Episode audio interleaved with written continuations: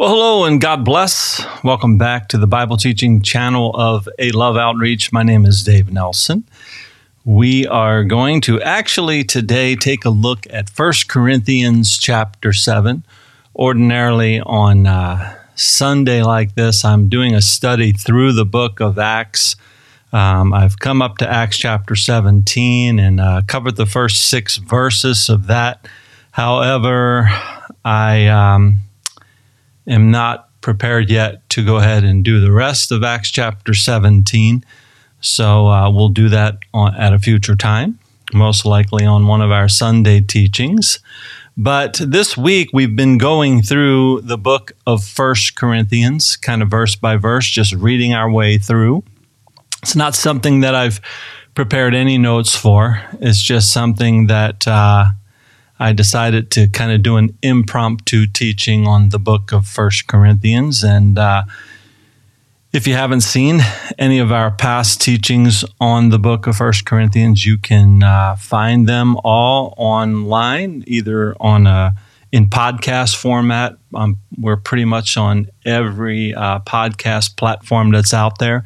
So if you didn't hear any of the previous uh, teachings on First Corinthians, you can uh, find them there, or, of course, here on YouTube where we stream live. We don't have much of a presence at all on YouTube, um, but we have more of a presence uh, in podcast format. But from an audio standpoint. But yeah, like I said, I will jump back and do um, Acts chapter 17 again at a later date but I'm just going to kind of continue on with my impromptu readings here of uh, the book of First Corinthians, and I've come to First Corinthians chapter 7. And so, if you're in a position where you can do so, you can go ahead and open up your Bibles to First Corinthians chapter 7, and you can follow along with us there. So, the Apostle Paul, he continues on here in his instructions that he has given to the believers in the city of Corinth. Um, there are practical instructions on everyday life, um, you know, how we should be living uh, as believers in Jesus, as followers of the King, Jesus Christ. And um, he says in verse 1 of 1 Corinthians chapter 7, he says, Now concerning the things of which you wrote to me. So evidently, here we see that they wrote Paul asking some questions, trying to find some things out. Paul was their father in the faith. Okay, he's the one that uh, spread the gospel to them, shared the gospel with them. But he said, like in some earlier readings here, we talked about how, you know, um, Apollos planted, he said, and he watered, but it's God who gives the increase. Paul was constantly throughout the first six chapters here. And as we go on into chapter seven, he was constantly just pointing the people to Jesus Christ. That's all he was about. Was was knowing Jesus himself and making Jesus known. And uh, so they they had some questions for him here, and he says, "So concerning the things that you wrote to me, it is good for a man not to touch a woman." Wow, jumping right into something here, aren't we? Let's let's read on. Nevertheless because of sexual immorality, let each man have his own wife. Okay, so there's the key. Paul is stressing here marriage. Okay, and I talked about that. I can't remember if it was in the last, uh, in chapter six of Corinthians or chapter five, somewhere in there. I stressed that. You know, and uh, marriage is honorable. Marriage is honorable, and God designed marriage. Okay, I know what our society our society is like today. Uh, I know what people have done to marriage today and how they label marriage and whatever makes them feel good is in, in you know concerning what they think marriage is. But we're talking about marriage from a biblical standpoint here. We're talking about marriage as God designed it, as God created a male and a female, a man and a woman, right? And Paul's saying, because of sexual immorality, let each man have his own wife and let each woman have her own husband. Okay, so in order to avoid sexual immorality, you get married. Plain and simple. That's how you avoid sexual immorality. Otherwise, if you're having sex outside of marriage, it's called fornication, right? Uh, could be called adultery, however you're doing it, right? But it's not God's design, and it is sexual immorality to do such a thing. Okay? So as he says, let the husband render to his wife the affection due her, and likewise also the wife to her husband. Keep in context here. What kind of affection are we talking about? Well, we're talking about sexual affection. Okay? So that that the place for that is um, is between the husband and the wife. Okay, and that's it. And he says, the wife does not have authority over her own body, but the husband does. And likewise, the husband does not have authority over his own body, but the wife does. Okay? So that's that's the deal in marriage. That's the way it works. Okay? You can't actually sit there as a wife and say, "Well, no, you're not having this." But you're outside of God's will if you're doing that. Likewise, the husband. You're outside of God's will if you're doing that. This is the word of God we're studying here. People like the Apostle Paul was somebody chosen by God, chosen specifically by the Lord Jesus Christ to do what he's doing. Led by the Spirit, he's writing what he's writing. Okay? And he says in verse 5 do not deprive one another except with consent for a time. Now, what, what might be the reason t- that you're going to consent for a period of time to, you know, abstain from one another as a husband and wife? Well, he says that you may give yourself to fasting and prayer and come together again so that Satan does not tempt you because of your lack of self control. Remember, excuse me. Remember, he was talking about sexual immorality that could take place if, first of all, you weren't married. So get married. And then when you are married, let sex have its proper place here and he's given practical instruction on this matter. But he says if you do agree, if there is a time of consent where you're not going to come together as a husband and wife sexually, well, don't make it too long. Get back together so that Satan does not tempt you because of your lack of self control. Okay? It's interesting there we got to keep in mind here the the previous six chapters that we've looked at here in First Corinthians, and we've got to keep in mind that these Corinthian believers were behaving badly. They were just, you know, and that's what Paul's doing. He's rebuking them, he's instructing them, you know, and saying, hey, you got to stop this stuff. You got sexually immoral people sitting in your church, and you're doing nothing about it, sitting amongst you and you're, you're doing nothing about it. And there's especially a case, Paul said, where a man had his, his father's wife. And he says, This isn't even named amongst unbelievers. Deal with this and deal with it before I get there because I'm going to deal with it, he said. You know, he was warning them, you know? So there was sexual immorality. So again, if you're going to consent to a time, you know, these people had a lack of self control. But where do we get self control? Does that ring a bell to any of you Bible, you know, scholars out there, or whatever you want to call yourself? I'm definitely not a Bible scholar, but you know, those of you out there that read the Bible, does that ring a bell to you? The word self control. Where do we get that from? Well, we only get that from the Holy Spirit, right? It is a fruit of the Spirit, self control, temperance, right? We get that only by being filled with and walking in the Spirit. Okay? The Apostle Paul, in his writings, encourages believers to do that as well, to walk in the Spirit. Why? So that you will not fulfill the lust of the flesh. Walk in the Spirit, and you shall not fulfill the lust of the flesh, the scripture says. So that's the importance of being filled with the Spirit and led by the Spirit. Also, when you're filled with the Spirit and you're led by the Spirit, you have the wisdom of the Spirit to, like, if there is, if you're in a position in your church, you're a believer in your church, and you've got people in the church that are in sexual uh, immorality, well, you step up and you do something about it because you're led by the Spirit yourself and you take care of it. And that's what Paul is teaching here. But he's telling them, look, these people have been acting with a lack of, of self control in the way they've been doing things. So he's saying, hey, look, come on, let me teach you guys something here. Let me teach you, first of all, what sex is for marriage. And then when we get married, the, the woman body belongs to the husband, the husband's body belongs to the woman. Don't defraud one another in this. Okay? Um, and uh, otherwise, and you know, stay stay together with this because Satan will come in and tempt you because of your lack of self control. He's telling them. But he says in verse six, though he he says, "But I say this as a concession, not a commandment." And he says this right.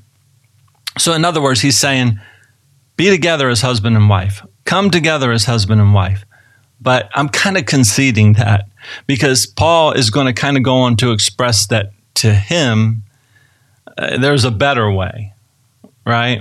And, and uh, I'll, I'll touch on that a little bit more deeper here in a couple minutes, I think. But um, he says, so, but I say this as a concession, not as a commandment, because look, look what Paul says here in verse 7. He says, For I wish that all men were even as myself, but each but each one has his own gift from God. One in this manner and another in that manner. What's Paul talking about? Well, that's going to unfold. We're going to see here what he's talking about. But uh, but notice though that it would be a gift from God to remain, um, you know, where you're not going to I can't think of the word right now. The word's escaping me. And you're probably, if anybody's listening or watching, you're probably going to yell that word at me. But, you know, to, to abstain uh, would be a gift from God. So most men, most women are going to desire to get married and to be with their husband, to be with their wife, whichever the case may be, right? Otherwise, again, I'm going to stress this. Otherwise, again, if you're having sex outside of marriage, you are sexually immoral uh, in accordance with the scriptures here. But he goes on in verse 8 and he says, But I say to the unmarried and to the widow, it is good for them if they remain even as I am. So at this point in his life here, Paul was unmarried. Um, he was, you know, either a widower or whichever the case may be. He wasn't married, and he's saying, "Hey, this is the best thing because Paul was dedicated and devoted to one thing, and uh, that was to spread the word of God, to spread the gospel. And he says, But if they cannot exercise self control in verse 9, let them marry. There you go again. That's the answer. And again, the majority of people cannot have self control when it comes to sex. So, what you want to do is get married. That's the answer. Get married. Why? Well, because if you don't get married and you have sex, you're sexually immoral. You will not inherit the kingdom of God. So it's a very important thing, right? Get married. For it is better to marry, Paul says, than to burn with passion. Now, to the married, in verse 10, Paul says, To the married, I command you, yet not I, but the Lord a wife is not to depart from her husband. A wife is not to depart from her husband. But even if she does depart, let her remain unmarried or be reconciled to her husband. In other words, if there's going to be a divorce, if you're going to separate from your husband, um, you're going to have to remain unmarried. Don't marry again. Or be reconciled to your husband. That's the only choice.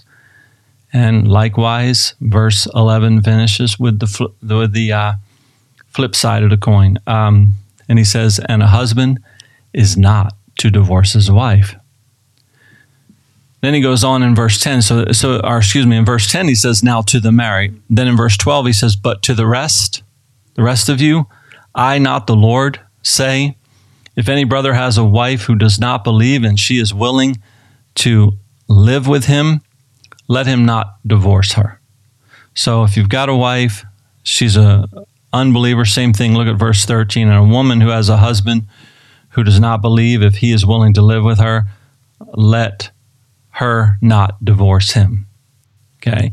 So he's he's encouraging stay together, stay together, stay together, come what may, no matter what, stay together. You know, uh, you hear we hear pastors say this all the time, right? Um, that ma- marriage is, or excuse me, divorce is so easy nowadays. So it's so cheap, so easy. I think I've even seen signs. It's been a long time since I've seen the sign, but I remember seeing a billboard in Phoenix that was twenty nine dollar divorce. you know, and it's so cheap and it's so easy and it's so common. You know, they say that. I say they say because I've not done the research myself to know the numbers, but um, that divorce amongst Christians, and I want to do this, you know, quotation Christians here, uh, is as high as it is with unbelievers. You know, as if that's a shock, and it is a shock, and it should be a shock if we were talking about, quote, real Christians, right? Bible believing Christians. Why do I say that? Well, look what the Bible teaches. Look what we're reading here about divorce and such. You don't have a reason for it. Stay together. So if you claim to be a Christian and you truly are a Christian, well, then you are a Christian that is obedient to the Word of God. You're obeying the Word of God. And if you're obeying the Word of God, well, then you're not going to divorce. You know, times get hard in marriage you know, because mainly because a lot of times you have two hard heads, right? Two hard headed people. Um, when I say hard headed, uh, you know, we're all hard headed, right? We all get set in our ways if we admit to it. Certain things we think, certain ways we look at situations, and all of that kind of stuff. And it's it's not always going to be the same with your spouse. Now, over the years, you might develop some, uh, you know, some unity there that that where you're thinking alike in a lot of situations, but there's also going to be so much where you're not thinking alike, where it's not the same. Now, this shouldn't be the case when it comes to the Bible. That does not apply. That does not apply. Okay, we like Paul told the Corinthians earlier on in these chapters here that we've read. There should be unity amongst us. There should be unity of the believers. And if you're a believer and your wife is a believer, man, and, and you, woman, if you're a believer, a true believer in Jesus, a follower of Jesus, obedient to his word, and your husband is a believer, well, then the unity comes in the word of God. You, are definitely going to be united there. You may have difference of opinions here or there, but you don't defraud one another. You don't abuse one another.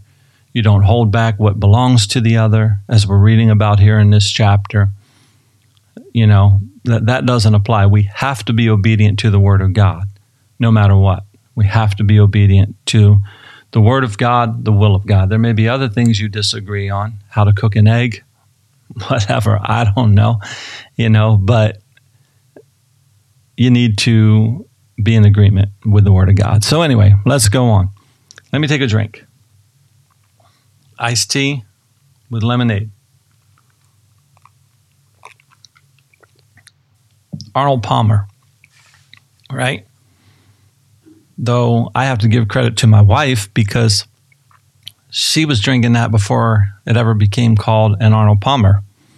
So, anyway, for the unbelieving husband, verse 14, is sanctified by the wife, and the unbelieving wife is sanctified by the husband. Other, otherwise, your children would be unclean, but now they are holy. So marriage is honorable. We call it, you know, I call it when I uh, do a wedding, when I, you know, officiate a wedding or when I talk to a couple in regards to marriage, I love the term holy matrimony. It's a holy matrimony because it's ordained by God, created by God, a man and a woman come together as one flesh. And there's a holy matrimony. And if you're with, and Paul's saying, hey, hey, husband, if you're with an unbelieving wife, stay with her. Keep the family structure good. Let the children see that there's something holy here. Let the children see that you are honoring marriage And you, wife, if you're with an unbelieving husband, stay with him. Let the children see that there's something good here, that the marriage is honorable. You know, why is divorce seem to be perpetuated, especially within families that get divorced, where there is divorce? The rate is higher that the children who get married are going to get divorced if their parents were divorced. Why is that? Because you're painting a picture. You're setting the example. And the Bible's teaching us that no matter what, we're going to stay together. We're going to stay together because it's a holy matrimony. Because, you know, I tell people too, and it's it's kind of a, a, scary thing for me to be honest with you. When I do a wedding, it's scary in the sense that what if this couple divorces someday? Um, now I've not had that with any weddings that I've done. You know, um, I've you know had people that have were on the verge of it, and I got together with them, sat down and talked to them, and uh, they changed their minds, thankfully. But um, you know, it's kind of scary to think like, man, what I'm doing here, these people are going to take the name of the Lord. Because when when when I marry somebody, it's being all done in the name of the Lord Jesus Christ. And if you divorce, then you are a person that is now taking the name of the Lord in vain. You've taken the name of the Lord in vain. Okay? If you divorce. Verse 15, but if the unbeliever departs, let him depart. A brother or a sister is not under bondage in such cases, but God has called us to peace. So we should be peacemakers, right? Remember, Jesus taught that, Matthew chapter 5, Sermon on the Mount. We're to be peacemakers. And we need to keep peace amongst each other in our marriage, okay? And, uh, excuse me, if, uh, but if an unbeliever departs, there's nothing you can do about it. They just say, I'm not going to be with you. You are a believer. What are you going to do? Stop being a believer? No, you're going to stay the course in Jesus Christ, right? You're going to stay the faith. So there's nothing you can do about that situation, Paul's saying. For how do you know, O wife, whether you will save your husband, or how do you know, O husband, whether you will save your wife? You know, I think that that really belongs to the work of the Holy Spirit anyway. He says, But as God has distributed to each one, as the Lord has called each one, so let him walk. And so I ordain in all the churches. In other words, you know, were you married when you came to the Lord? Well, you, know, there ain't no reason to divorce. Well, look, let's let's read what he says here. He says, Was anyone called while circumcised? Let him not become uncircumcised. Was anyone called while uncircumcised? Let him not be circumcised. Circumcision is nothing, and un- uncircumcision is nothing, but keeping the commandments of God is what matters. Think about all the religious disputes. I mean, we even see religious disputes within the Bible, you know, about keeping this law, you know, disciples of Jesus eating with unwashed hands, um, you know, circumcision, uncircumcision, all the disputing that was going on about that. And today in our society, we have so many different religions, so many different, you know, ordinances that churches have and ways about them. Well, if you don't do this, well, then you're not really saved. Well, if you don't do that, then you're not part of us and we're the true church. No, no, no, no. We're the true church. You know, we got all that kind of stuff goes on. But what matters, Paul says here at the end of verse 19, is keeping the commandments of God. How are you living? That's all that matters. How are you living? Not not what your church says or what your church does or what your church thinks, your denomination or your non-denomination. People divide up over both of those things. Non-denominations divide up, fight with one another, fuss with one another. Denominations do the same thing, right? He goes, Let each one, verse 20, let each one may, remain in the same calling in which he was called. Were you called a slave during that time? There was the slavery. Do not be concerned about it, but if you can be made free, rather use it. Yeah, it's, it's of course it's better to get free. Paul wasn't dealing with that situation here in these teachings. So, but he's what he's dealing with is people coming to Christ. So whether you're a slave or whether you are free, uh, it's a matter of keeping the command, commandments of God and serving the Lord. For he who is called in the Lord while a slave is the Lord's freedman. Likewise, he who is called while free is, Christ, is Christ's slave. So either way, right? we're a slave to Christ or we're free in Christ, and both of those apply in our lives. We've been set free by Jesus Christ, set free from sin and death. We have eternal life. We're going to be with the Lord throughout all of eternity.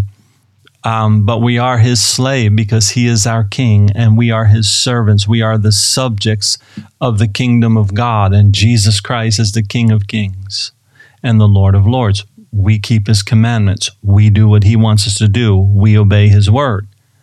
That's why I'm taking my time here today to go uh, through this teaching here, verse by verse with you, and let you kind of see what the word of God is saying, okay?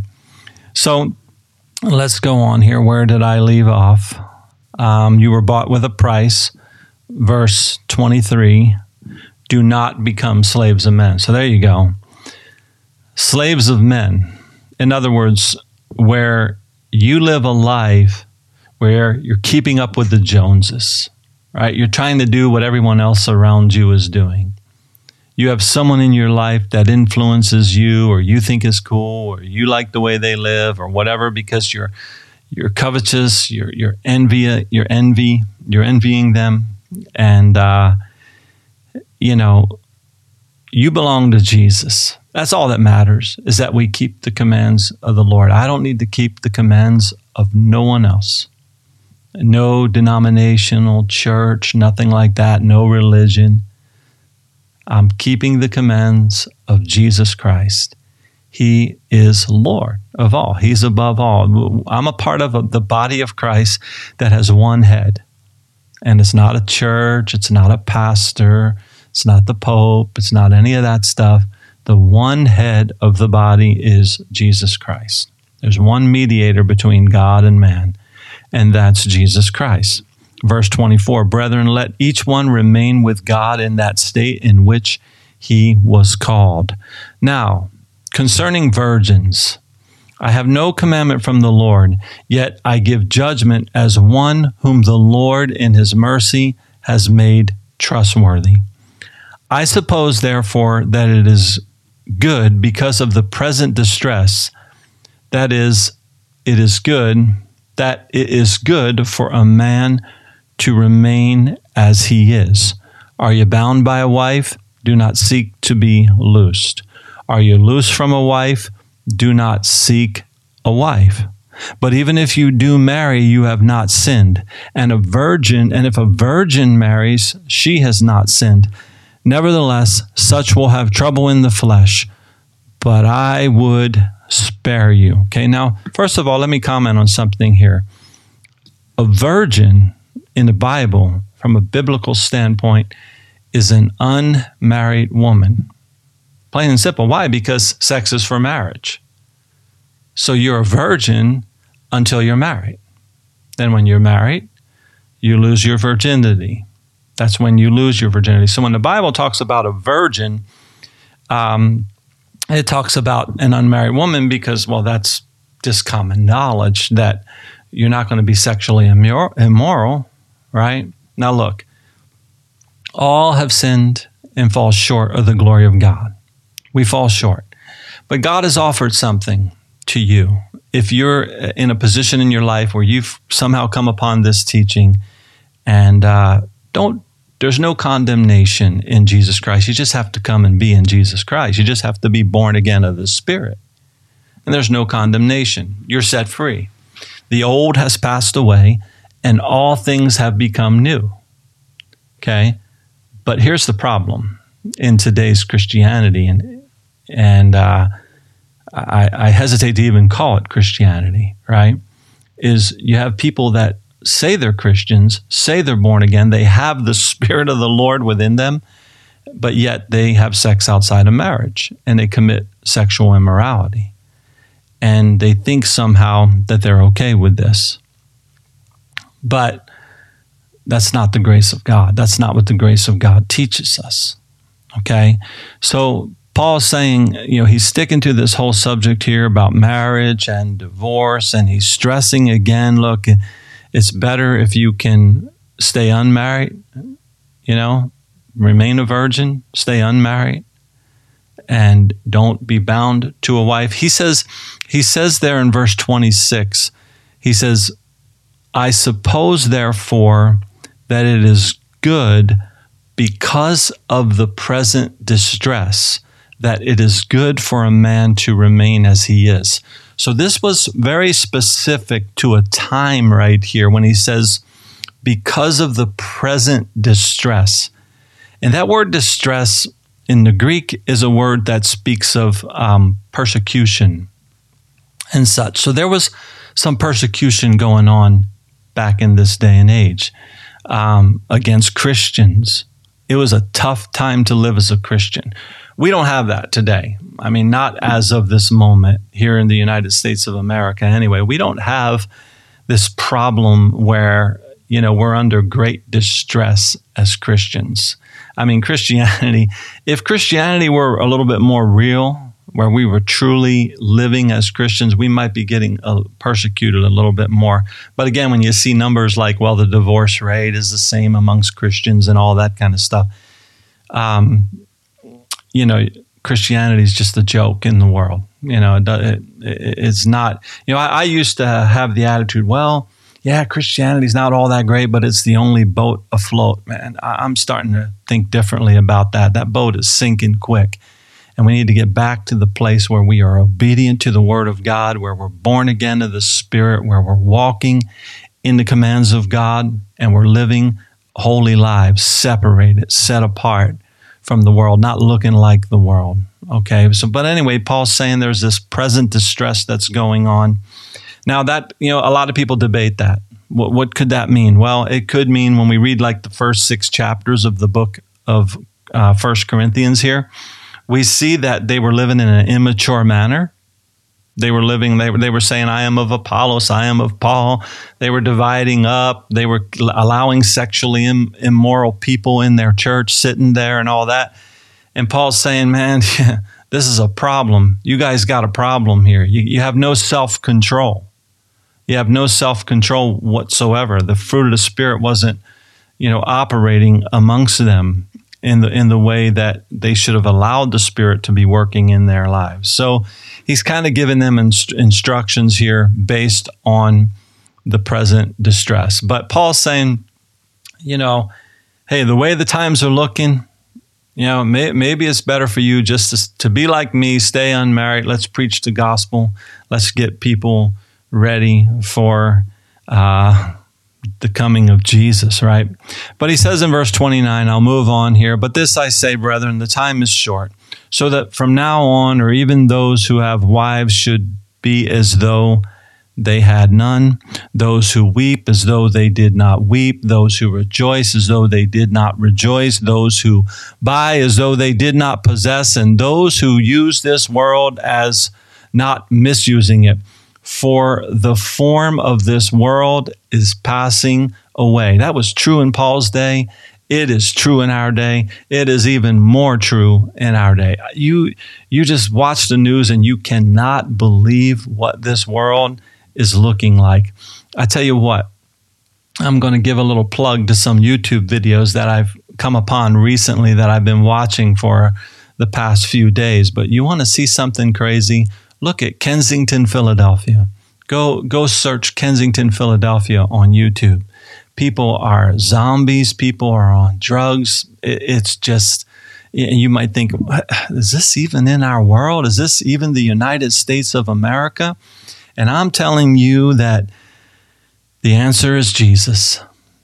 Every soul needs Jesus they must be born again. People are seeking something and they're looking for it in sex. They're looking for it in drugs. They're looking for it in boyfriends. They're looking for it in girlfriends and sneakers and shoes and clothing and cars and all of that kind of stuff. But you'll find no peace. You'll find no rest. You'll find no hope until you come to Jesus and you must repent. You must repent of your own ways, your own beliefs, your own way of doing things, and you must come to a point where you're going to follow the commandments of the Lord. Look, I know I'm going long today, but um, for those of you that are really in- interested, you're going to stick with this. But but I want you to be without care, Paul says in verse 32. Uh, he he who is unmarried cares for the things of the Lord, how he may please the Lord, but he who is married cares about the things of the world, how he may please his wife. Look, that's an important subject right there. You see, I care about the things of the Lord, but I have to take care of my wife. You know, I, I have to get up and I have to go to work. I have to have a job. I have to do the things that I do to take care of my wife, right? And uh, I want to please the Lord in this manner and, and hope that I please my wife in this manner, right? Um, so I care about the Lord, and that's why I do what I do and spend the time here doing what I'm doing. But I have uh, things to do in life that uh, pertain to my wife that I've that I've got to take care of, right? He goes, There is a difference between a wife and a virgin. Check this out follow the content here, verse 34. There is a difference between a wife and a virgin. Notice that a virgin is not a wife, and a wife is not a virgin. Now he says the unmarried woman, who's the unmarried woman? The virgin. Remember what I said earlier? That's how the Bible sees it. The unmarried woman is the virgin. She's kept her virginity.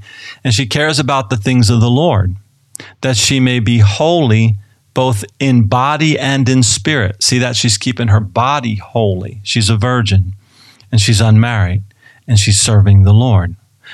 But she who is married cares about the things of the world, how she may please her husband. So it's the flip side of what I said a moment ago about pleasing my wife.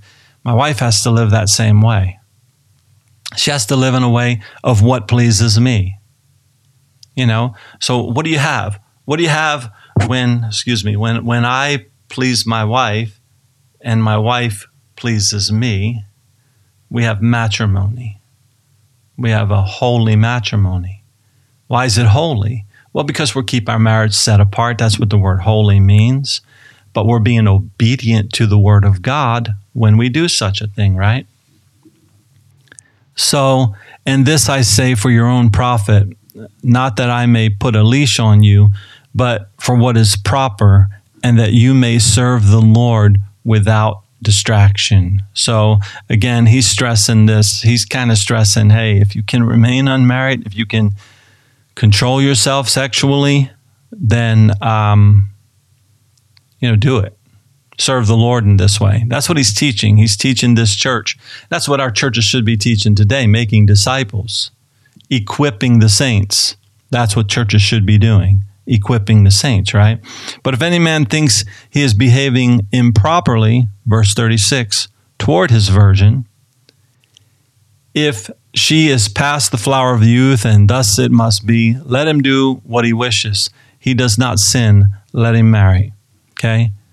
So, past the flower of her youth. This woman, uh, God wants us to be fruitful. God wants us to multiply. God wants us to have children. Paul's Paul's again, Paul's dealing with a specific subject here. He's talking about hey, if you can, if you're going to serve the Lord, we're living in a present distress. It seems hard today, he says. You know, there's persecution against the church. And if you can remain unmarried and we can continue to spread the gospel, that's what he's encouraging them to do. But, it, but marriage surely is not a sin. Marriage is honorable right? And he says, "Nevertheless, he who who he who stands steadfast in his heart, having no necessity, right, but has power over his own will, and has so determined in his heart that he will keep his virgin, does well." Okay, so that's all. Again, I just said all this. I'm not going to repeat it, but there was a present day distress going on. Okay, so and if if you can remain a virgin, do. But if not, hey, it's not a sin to get married, that's for sure, right? So then, he who gives her in marriage does well, but he who does not give her in marriage does better. A wife is bound by the law as long as her husband lives. That's why we use the words in marriage, till death do us part. Excuse me, I had to take another drink. uh, we do we, we use those words in a marriage ceremony till death d- does us part, right? But if her husband dies, verse 39, she is at liberty to be married to whom she wishes, only in the Lord. In other words, yeah, I'm going to marry some non believer. And the same applies to the husband as well. But he says in verse 40, but she is happier if she remains as she is, according to my judgment. And I think I also have the Spirit of God. So Paul's saying, if you become a widow or you've become a widower and you can keep self control, you can keep control over your body, you can, you know, abstain from sexual immorality, well, then go ahead and do so. Paul's saying, you know, remain that widow. But don't burn with passion. And definitely you're not going to go out and be sexually immoral. So you need to marry. So, anyway, an interesting chapter here. Yeah, going almost 41 minutes now talking about this chapter. Um, so, uh, once again, I'd like to say if you need any help on spiritual matters, you have any questions, go ahead and reach out to us. Go to our website, aloveoutreach.com, fill out the contact form, and I will reply to you there. Um, God bless. Have a blessed Sunday. We will see you next time.